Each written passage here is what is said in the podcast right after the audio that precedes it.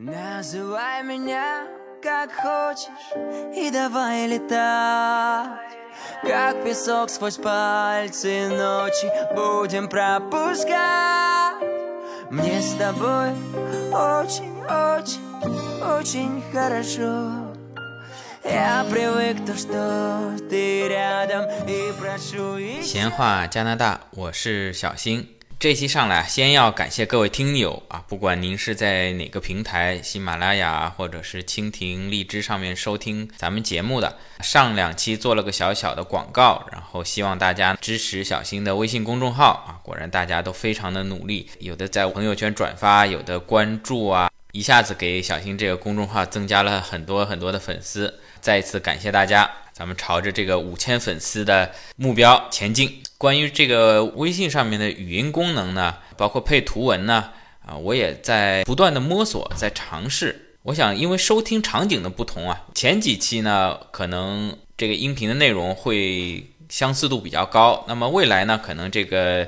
内容呢就会略有不同，因为收听的场景不同。我个人理解啊，咱们很多听喜马拉雅呃或者蜻蜓 FM 这些音频平台的朋友们，可能是开车听，而听微信呢叫坐车听啊。怎么叫开车听？就是说有些朋友可能首次接触到咱们这张专辑，哎，觉得很好，就订阅了，然后呢可以在一边开车的时候腾出手来就直接听。咱们这专辑里也有五十多个节目了啊，咱按顺序播放，一二三四五，或者不局局限于开车，这只是个比方，或者说在做家务啊，您在扫地、拖地、做饭的时候戴着耳机听啊。而微信呢，我管它叫坐车听啊，或者说是。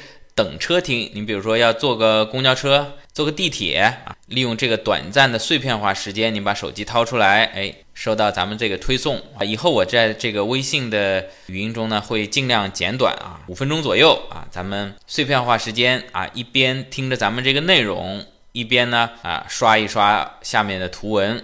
针对这个图，咱们做些讲解。也许您听到一半儿，哎，等的车来了，或者上地铁了。说起来，现在国内好像好多地铁也都覆盖了这个 WiFi 信号，这个是加拿大没办法比的。这边地铁下面连二 G 信号都没有啊，到了上面就说老外非常爱看书。好，另外呢，感觉用下来呢，啊，这里不得不。给咱们微信开发的团队啊点个赞。关于这个微信上面的音频的这个功能啊，呃，我是看着它一点一点进步啊，一点一点的在改进，在进步啊。我记得我之前好像点到某些公众号里面的文章，它也会配一些音频。但是呢，我点进去播放，这时候呢，啊，因为碎片化时间嘛，在刷手机嘛，有时候就退出来看别的文章，或者甚至于另外有人给我发了微信短消息进来了，我点进去查看的时候呢，你只要退出这个页面，哎，这个音频就停掉了。那现在我看到这个微信的功能已经做了很大的升级。这个微信里面的语音也可以像各大这个做音频平台的这些 APP 一样，可以后台播放啊。你比如说在听小新这个微信里面的语音啊，这时候您可以切换出去啊，看看天气预报，查查其他公众号的文章，甚至切出去刷刷微博，都不影响这个音频在后台播放啊。而且我看现在好像也有一些功能，甚至说也可以一首一首直接去点击去查看这个公众号里里面的所有的音频。这都是一些非常好的功能。微信啊，为什么能够做到啊？可以说是全球第一的这个 APP 吧？这应该说啊，不仅仅是运气，正好赶上了这个风口，或者说利用腾讯原来 QQ 的这个用户群，能够做到现在世界第一 APP 的这个位置。它背后团队的努力，它为使用者，无论是普通用户还是做公众号的这些开发者，能够怎么让人家用的舒服，用的顺畅。是做出了很大的努力的，而且我这个公众号粉丝到了一定程度，它就自动提醒，我不知道是自动提醒还是后面有编辑也关注到了咱们这个成长中的公众号，他就发来消息说给你开通这个文章原创的功能，开通原创以后呢，就有了这个咱们这边叫打赏功能，或者说在微信里叫赞赏啊，你可以在那边。直接通过微信支付啊给小新打赏，当然苹果前一次跟这个腾讯在打仗嘛，因为苹果为了抽成嘛，所以在苹果版本的微信上面是没有这打赏功能的啊。另外也开通了留言的功能，大家不仅可以在这个后台给我留言，也可以针对我发的某一篇文章啊某一段短的语音，直接在这篇文章这篇语音下面给我留言，就跟喜马拉雅在某一个节目下面留言是一样的啊。那在这里继续给我这个公众号做一个小小广告啊，咱们闲话加拿大微信公众号啊，名字一模一样，叫闲话加拿大啊。如果您搜字母的话呢，就叫全拼的闲话后面加上 Canada。前两期做了一些关于在加拿大自驾的一些内容，那么也不知道有没有讲得清楚，所以呢，近期呢。咱们针对一些真实的场景推送了一些小测试啊，无论说您准备到加拿大自驾旅游，还是说来这边留学生活，想考一个当地的驾照，方便日后的驾驶，您都可以尝试着做一下咱们这个小测试。您听到咱们这期音频节目的时候，可能这期节目已经推送了，那不要紧，您可以点历史文章去查看这个小测试一。啊，或者您索性就直接回复“小测试”三个字，咱们就把这篇小小的五个题目啊推送给您。而且小新也说了，如果这五道题目啊全部都做对了的话呢，小新这边有小小的礼物送出啊。再次感谢大家关注咱们闲话加拿大的微信公众号。那这一期呢，咱们还是回来之前呢，跟汤米做了圣彼得堡的节目啊，双城记只讲了上集。这次呢，咱们放出下集。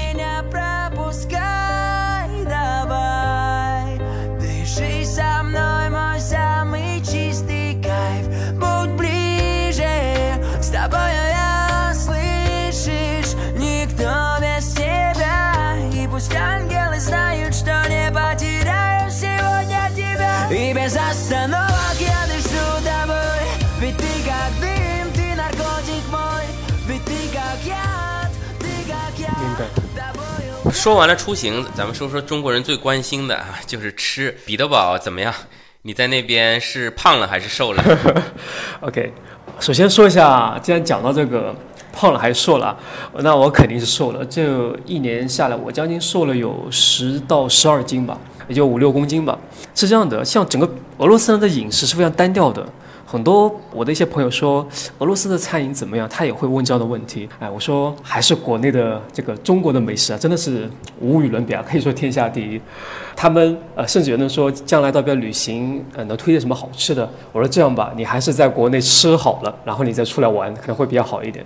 因为彼得堡呢，他们主食还是以面包为主嘛。比如像我现在的饮食啊，大部分是以面包为主，一周吃这个米饭的次数屈指可数吧。然后这边呢，很多俄罗斯人也喜欢吃肉，因为它这个冬季比较寒冷，它需要这些。脂肪就脂肪比较高的一些食品来给他们保存一些能量。然后像蔬菜，讲到这个饮食呢，还得讲一下它这个呃菜啊，像蔬菜是特别贵的，尤其像在冬天，包括现在这个蔬菜价格都特别贵，和一些肉的价格都持平。那因此呢，我在这边啊吃肉当然是比较多的。那像蔬菜这一块，我是买的比较少一点的。然后俄罗斯的有什么一些什么特色菜呢？想来想去，真的是。感觉是没有什么特色菜，就什么一般的什么罗宋汤啊，什么一些这种各种各样的汤汁吧。但呃，我个人可能中国我们这种中国味啊不容易改变，吃起来就怪怪的那种感觉。那现在当然我也适应了，像很多一些啊我的朋友啊，他们以前到这边来玩，都反正是无法适应的。饮食这一块跟国内真的是差了好几个这个数量级的。确实啊，这个越是寒冷的地方，可能相对来说咱们吃的东西啊乏善可陈啊。加拿大如果说本地的加拿大同样的问题，那只不过因为加拿大是一个移民国家嘛，全世界各地的移民带来了各地的美食，所以相对来说更繁荣一点。从吃的来说呢，寒冷的地种蔬菜比较难，所以大家蔬菜不吃，就尽量多吃点肉，多吃点土豆、面包之类的。那么再讲一下这个饮食啊，因为像。俄罗斯这边呢，除了本地人开的一些这种餐饮啊，它还有一些像这个原来这个苏联加盟国的一些国家，比如什么斯坦国的，他们会在这边开这种烤肉店，或者这种什么像咱国内的什么肉夹饼，或者说什么这种这种店吧，特别多。而且在彼得堡这边呢，这个大街上到处这种大小的这种咖啡馆特别多。所以呢，像我平时吃饭什么呢，可以随便找一个咖啡馆，里面有各种各样的面包，然后呢，还有一些这种什么沙拉之类的。总体来说，讲的这个价格，我觉得不是特别贵，呃，还比较平易近人。但是呢，你说从这个口感上面来评价，真的是很单调，就谈不上什么口渴这种感觉。那面包来说，大多数是吃面包。那么，如果从中国人的想法来说，那你既然都在吃面包，能不能把面包做出一些什么花样？呃，俄罗斯的面包品种多不多？你觉得口感上来讲，就跟中国的面包比，光拿面包来比，俄罗斯能不能赢回一筹？从面包这个这个方面来讲呢，我觉得面包种类呃还是蛮多的，有什么肉类的、肉馅的，还有什么各种沙拉馅的，还有各种什么糖馅，就是什么果酱馅的，还是蛮多的。这一块呃可以赢赢得一筹，可以赢得一筹。而且呢，这个面包，因为俄罗斯有还有一种面包，就那种长条形面包，就特别硬邦邦的那种，叫法棍叫。法棍，对吧？俄罗斯人蛮喜欢吃的，但是我以前买了几次啊，就感觉就吃起来就没什么味道、口感，呃，所以可能咱中国人和俄罗斯人在饮食这一块，这个口感还差距蛮大的。当然，呃，还好啦，我也比较幸运啊。呃，自从我在这边待了一年呢，发现了很多中餐馆，呃，但是我觉得和加拿大比应该没法比，因为这边中国人经营中餐馆不是特别多，在彼得堡。啊，数量很少，跟这个斯坦国的这这个餐馆相比啊，就特别少。所以有时候我们，比如熬了一个月没有尝点这个中餐，这个胃啊，它就不舒服。那我们必须得几个中国留学生跑去找中餐馆，然后去搓一顿啊，这种事情也是经常发生的。看来这个在圣彼得堡啊，咱们如果中国留学生啊，要做好吃苦的准备啊。如果您准备去那边留学的话呢，过去的时候呢，还是多带几瓶老干妈。Tommy 啊，咱们刚才录音，我听你断断续续，好像换了好几个地方。你现在是在俄罗斯那边，你是租的房子啊，还是住在学校啊？目前呢，我是住在这个学生公寓里面，啊，因为像我们这种外国留学生过来，大部分人都会选择住学校这个提供的一个宿舍。第一个价格便宜嘛，主要是这个原因啊。第二个呢也比较方便，而且呢有很多不同国家的学生都住在这一栋楼里面，大家有个很好的一个交流的一个平台。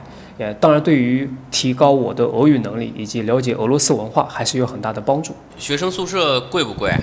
还行，我觉得我们学校这个宿舍费用啊是非常低的，就相比较于这个彼得堡的国立大学，我也问过啊。啊，那么像我们学校呢，它是按季度来收费，一个季度转换成人民币啊，差不多就才七八百人民币吧。然后呢，包含了这个所有的水电费，还有什么燃气费、暖气费，这个都是全免的。那每一个宿舍呢，它是住两个学生。呃，当然，你像这一层啊，它可能会有来自不同国家的学生，比如像我这一层，可能就有七八个，甚至十来个国家的学留学生都有，所以比较复杂。尤其像日常做饭，在这个我们每一层有两个是这个小的一个厨房，那做饭呢，大家都操着不同国家的口音，然后做的不同的饭菜，所以啊、这种感觉还是蛮可乐的这种感觉。就是包燃气，就说你们还会有一个厨房，大家可以做饭，对吧？对对，我们这种在一起做饭呢，第一就是比较节省费用嘛。如果说一直，比如说，当然在俄罗斯来了，我们很多人啊都不像咱国内一样，就一天吃三餐，我们一般是一天吃两餐，早中一餐，然后晚餐稍微吃的好一点。俄罗斯也是这种饮食的大部分。那像我来了之后也是这种饮食啊。啊，一般来说，比如说上完课回到宿舍，我我们一般是从超市这边买一些这种菜，然后自己来做。啊，当然这边有一点还是有不同的，像在国内有很大众菜市场嘛，可以去那边买去挑。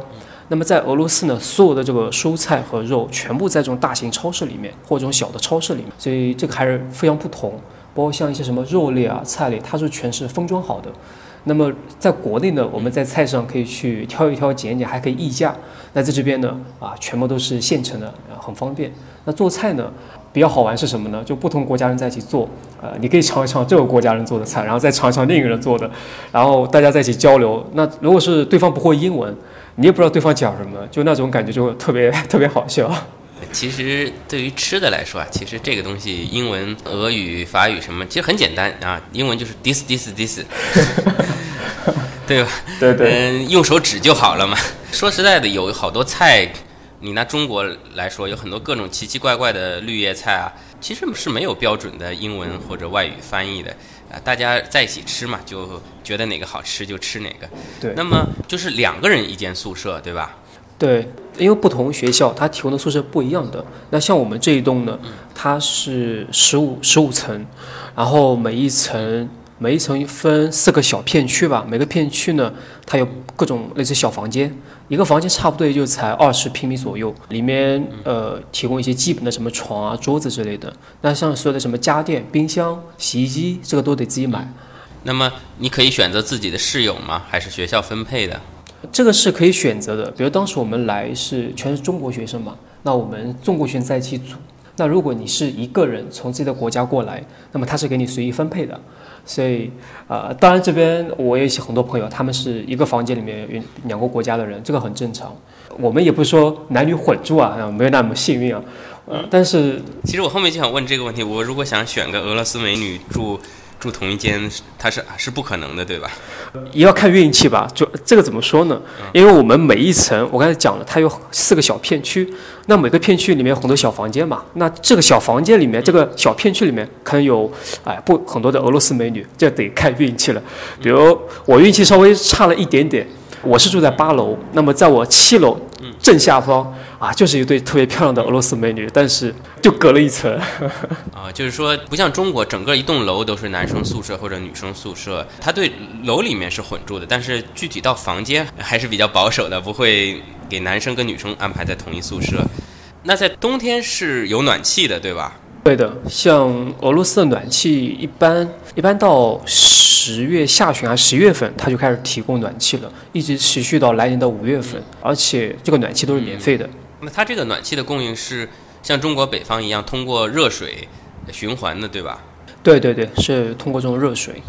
那这个是跟咱们中国北方差不多，因为中国南北的跨度是很大的，可能。咱们南方朋友如果没有去过北方，可能不太了解，就是它会有一个像北方叫什么，有些地方叫热电厂，它同时兼具发电与供暖的功能，会把这些热水烧热，然后整个城市除了自来水循环的管道以外呢，有一个这个供暖热水循环的管道，循环到家家户户每一个房间。把这个暖气供应到各个建筑里面，南方就没有了。Tommy，你所在南京是没有的，对吧？对，在南京，首先冬天现在都不冷了嘛，那暖气它也没有这方面的需求。一般来说，就算很冷，我们也是开空调，这样也方便一点。那整个城市都是这样供暖吗？你有没有去，就是你的同学俄或者俄罗斯朋友的家里面，他们也是采用这种市政供暖的形式吗？是的，我去过很多俄罗斯朋友家里做客嘛，包括也去过一些其他大学，他们的供暖形式应该是和我们这边的系统啊是同一个系统，所以呢没有什么太大的一个差别。那这个费用呢？嗯，像你们在宿舍里是免费的，你像他们如果自己家里这个暖气费贵不贵？我也查了一下，就是贴在网上。那像我们一般在整个彼得堡所有学校，这个供暖气啊、燃燃气啊都是免的。那一般居民区它还是收费的，但这个费用是比较偏低的。呃，具体当然我也没有查一个具体的数字，因为我们都知道俄罗斯是一个能源大国嘛，它最不缺的就是能源，所以这一块费用跟国内肯定是没有那么高的。你也去了你一些朋友家。像在圣彼得堡，大多数的当地人他是住在公寓里，还是像这边北美呃大多数人可能会，也不是说大多数人了，就是说在城市只要不是最最市中心的地方，一般会住在这种小的 house 里面。在俄罗斯是怎么样一个情况？听你这么说，跟加拿大还是有一点类似的。呃，像彼得堡这边呢，我也去了几家朋友家里做客，他们那个房间，首先如果靠近市中心的这些房这个小区啊。它房子明显就比较老，有可能是前苏联时期就已经建好的，外观就看起来，包括室内都比较老。而且他们这个房子啊，跟国内有很大区别，就他们都是小户型的，甚至是五六五六十平米这种特别小，也没有那种客厅。那像国内的我们一般八九十的有一个已经不错的客厅了，那这边五六十平米，那个客厅几乎就是一个走廊，所以这是很大的不一样。而且呢，像他们家境不错的人啊。他们在市区会有一个那种小的公寓，那么在郊区会有一个小的木屋，呃，这个也是很普遍的。因为我记得去年我就受邀去一个朋友的啊那个小木屋啊去烧烤，啊，我当我到达他们那个就特别远的一个郊区的时候啊，发现周边很多很多小木屋，有的呢还是在新建。他们那个小木屋，我目测了一下，首先是两层小楼。然后呢，第一层的面积差不多就才四十个平米左右，反正里面设施是一应俱全的。他们一般是在冬季啊，一般周六周日或什么节假日，会把一家人接到这种小木屋来过一个周末或过一个假期。然后呢，朋友们也可以过来烧烤啊之类的。就是有点像小的郊区度假屋的性质，但是平时住呢，大多数还是住在市区里面的这个公寓里面啊，因为可能毕竟要集中供暖嘛，大家统一的住在一起，这样会比较节约能源一些。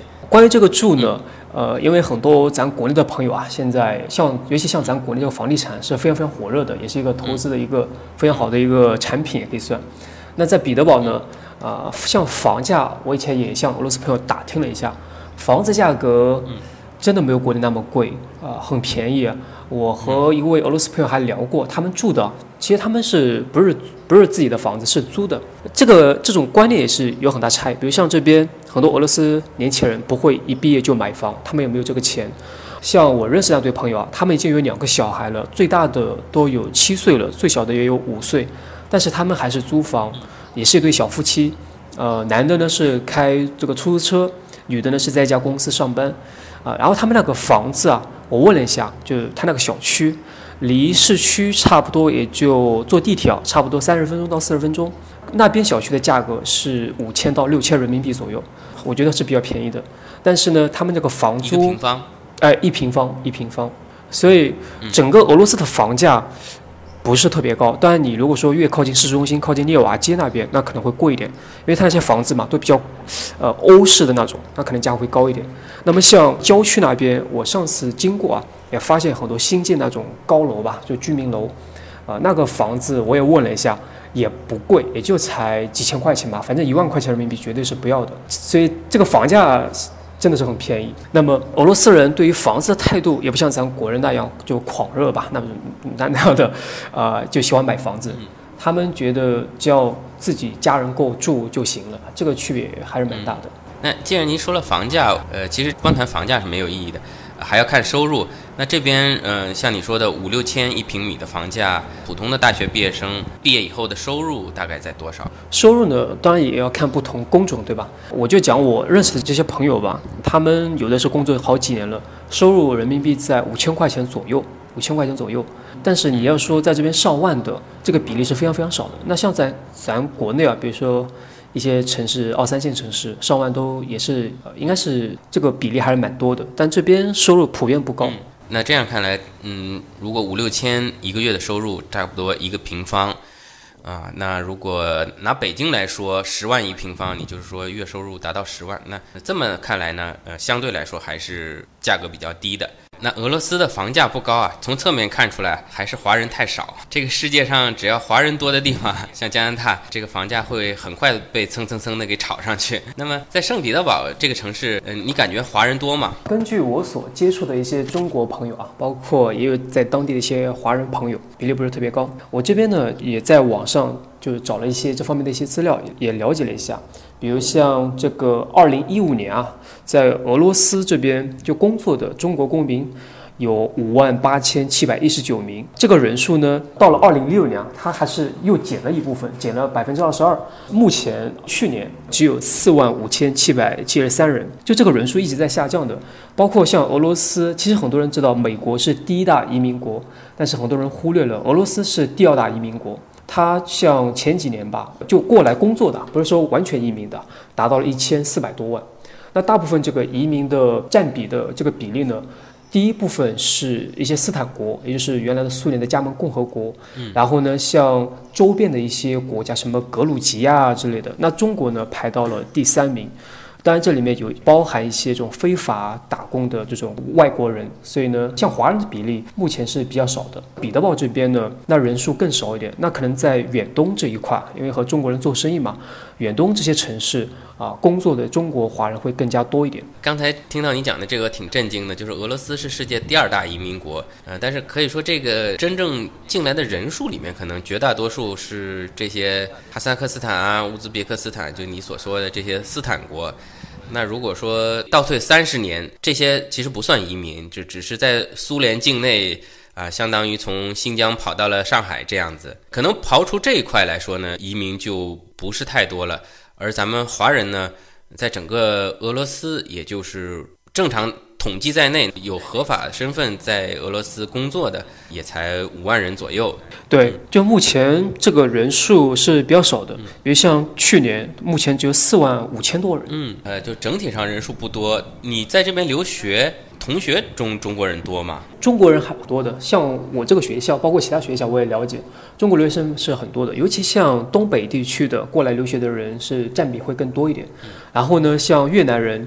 还有像一些什么非洲国家的啊人是特别多的，我这边还想到就是像朝鲜人啊，在这边工作的人也是特别多，比如像朝鲜，在这边去年工作都有三万多人呢。哦，朝鲜人反而挺多，那可能基本上也都是之前咱们社会主义阵营的一些苏联人民的老朋友。对，那么在这里呢，我找到一个数据啊，就是在二零一五年到二零一六年的时候，在俄罗斯这个所有高校当中啊，我们这个中国学生呢也达到了这个两万两千多名。那么在所有这个外国留学当中啊，就在俄罗斯当这个当地学习的这个外国学生当中，中国学生的人数排到了第三，仅次于这个哈萨克斯坦和乌克兰。嗯，在加拿大，是中国学生已经是远远的排在第一了。咱们大多数中国学生都是学些什么专业啊？到俄罗斯来留学的这个中国留学生，主要学文科的比较多。那文科当中，比如像一些什么新闻呐，啊，翻译，对吧？还有俄罗斯文学，那还包含一些什么艺术类的，也是非常多的。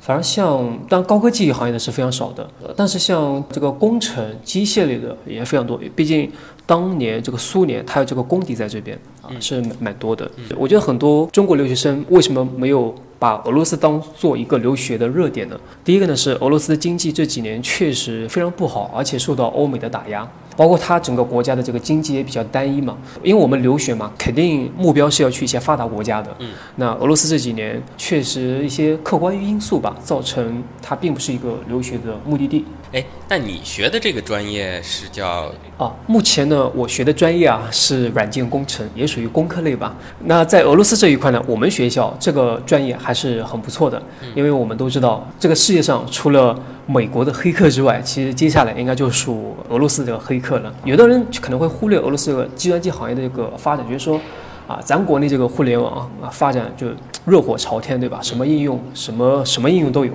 那俄罗斯这边呢，它不是说它的技术很落后，而是说它很多这个市场啊，它是有一些呃这种寡头垄断的。比如像金融、能源，包括像这种一些其他行业吧，所以导致它整个创新的力度不像咱国内，现在是跟国内没法比了。那我相信呢，如果说普京这边又有一些什么呃大的一些举措，更加啊放开一些市场方面一些资源，那我觉得它整个互联网市场还是有一个很大的一个发展前景。但是呢，它有一个很致命的一些个限制，就是这个人口因素，因为俄罗斯人口才一亿多人嘛。虽然说集中在整个欧洲区域，但是互联网还是没有这样一个很大的一个基数，这样一个市场。嗯，对我刚才就想说，这个你去学的这个专业，应该说是俄罗斯比较强的一个。你看，连美国这次的大选都是俄罗斯黑客操纵的嘛。但可能仅仅是因为人口的问题，因为没有人口就没有需求，需求没有提出来，不可能凭空想出一些解决方案，所以也制约了它的一些发展。